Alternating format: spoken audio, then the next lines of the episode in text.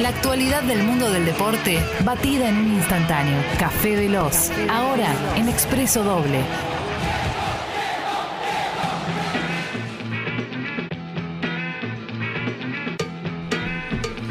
¿Qué haces, che?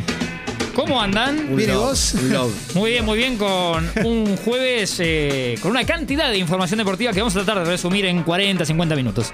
Buenísimo. Si les parece, eh, varias cosas a saber, algunas con el mundo de los técnicos, por eh, justamente por el planeta. Guillermo Barros Esqueloto Sí. y su hermano Gustavo, pero la cabeza del grupo es él, es el nuevo técnico de Paraguay. De la selección de Paraguay, Bien. el saliente Toto Berizzo, recordemos, de argentino a argentino, de hecho contemporáneos, más o menos, ¿no? El Toto y, y los mellizos. ¿Tienen más o menos una buena trayectoria como técnicos o es irregular? Eh, Lo- los barros Escheloto. Sí, me, me estoy pensando en Boca, en Lanús, Claro. en la MLS.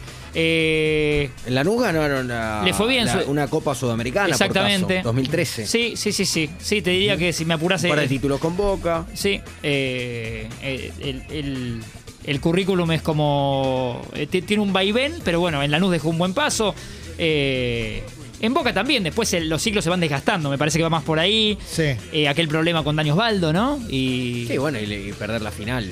La final de Madrid. Totalmente, sí. Sí, sí, sí. Pero bueno, hay que. Y también llegas a la final, hay que ver cómo lo evaluás, ¿no? Digo, también llegaron. Sí, sí, sí, sí, claro, claro. Eh, y, y- y distintas cosas que, que- que le han pasado. Pero te diría que es más bueno que malo su, su currículum si, Bien. si nos ponemos así. No nos ponemos finos, digamos. Otra era que arranca en Racing es la era Gago. sí. Fernando Gago, Pocho Insúa, que dijimos Mm. muy identificado con Independiente, ahora su ayudante iba, va a dirigir a, a- a Racing. Eh, así que ya hace minutos, les diría hace un ratito, eh, eh, está y arrancó la era de Fernando Gago en Racing. Eh, Claudio Úbeda estaba haciendo las veces de mientras tanto, ¿no? De, de- de bombero. eh, y, de, de llevar eh, a, a Racing estas, estas semanas. Eh, Banfield, que esta mañana nos desayunamos que ya no tiene a Javier Sanguinetti, el Archu Sanguinetti, en su momento ayudante Falcioni, era el técnico, había logrado en su momento buenas cosas, pero en estas 17 fechas solo dos victorias. Y anoche fue el sumum porque perdió 4-1 con Huracán.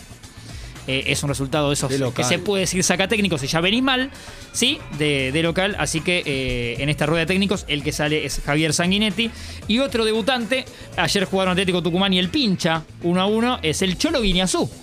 Que físicamente está mejor que cuando jugaba igual. Está igual Aquel que jugador siempre, histórico de. Talleres de Córdoba, eh, del Independiente campeón del Toro Gallego. encanta el Cholo Guiñazú. Rueda de auxilio de un montón de equipos en los que ha jugado completísimo, porque arrancó medio volante por izquierda, después se fue como Walter Vitti por ahí.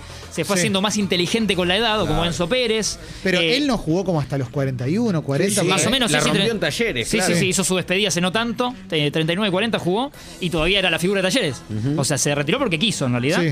Bueno, ahora dirige a Atlético Tucumán, al decano, que ayer eh, les decía empató con Estudiantes. Si tienen hambre ya a esta hora, el gol en contra Estudiantes, Rogel.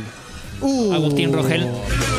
Mirá, me, me, me abrió el apetito. favor. Así que le mandamos un saludo. El que, el que tiene su primera derrota podía pasar es el equipo del traductor, el de Diego Flores, No el, me ex, digas. el ex ayudante de Marcelo Bielsa en Leeds, eh, y perdió bien con Boca porque le- Boca le ganó 2 a 1 a Godoy Cruz. En reserva había sido Tuco y Pesto del Negro Ibarra, 6 a 0 había ganado Boca en reserva.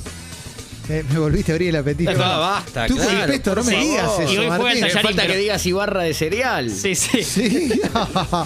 Y hoy juega el Tallarín, pero un rato les cuento. No. Eh, eh, buena victoria del Boca de, de Seba Bataglia, que se acerca un poco a los punteros, que de hecho son, están ahí River y Talleres, que juegan hoy 21 a 15. Es un partidazo, ¿eh? sí, lindo partido. Es un partidazo de Talleres y River, aparte eh, con pasado nacional, el cacique Medina y Marcelo Gallardo, se conocen, eh, muy buenos técnicos y, y buenos equipos, eh, promesa de, de lindo fútbol Sí. esta, esta noche. El hincha de River, perdón, ¿no? Sí, creo, por favor. Creo interpretar que el hincha de River piensa que si hoy River le gana a Talleres, casi que, que ya falta gratinar el torneo. Y puede ser. Eh. Qué rico gratinar, ¿no? Seguimos con eso. Sí, Eh, el perdón, el descuento de Banfield, no quería irme de acá eh, porque está él en un muy buen momento. Hablo de Juan Cruz, Juan Manuel Cruz, el hijo del jardinero.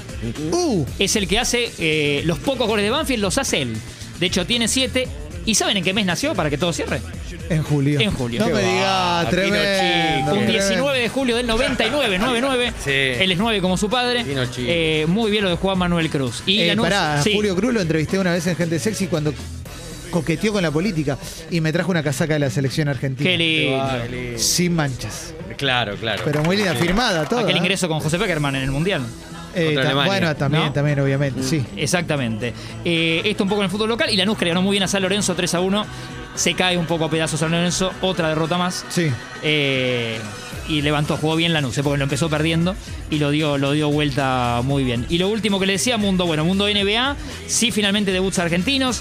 Eh, lo de Leandro Bolmaro, el más joven de los 15 argentinos ahora con él que han jugado en la NBA, 21 años, 39 días. Ayer en lo que fue la victoria de Minnesota y entró un ratito y hizo dos puntos. Bien. Así que eh, va sumando 4 minutos 40, jugó casi 5 minutos. Irá de a poco ganándose su lugar, ojalá. Eh, es un proyecto interesantísimo el de Bolmaro, digo, pero tiene 21 años, ¿no? O sea, Sí, sí. tiempo y techo todavía tiene. Eh, Denver con Facu Campazo, ya con casi 20 minutos en cancha, le ganó a Phoenix, ¿eh? Buen rival y buen resultado, 110 a 98, sin puntos, pero asistencias, robos y rebotes. Siempre Facu y con alguna magia que va para las mejores jugadas Sí. de los community managers. Siempre está. Y Oklahoma City Thunder no tuvo minutos Gavidec. Eh.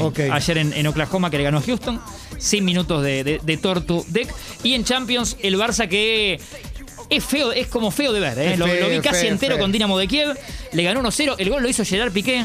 Tiene 16 goles en Champions, igual a Roberto Carlos.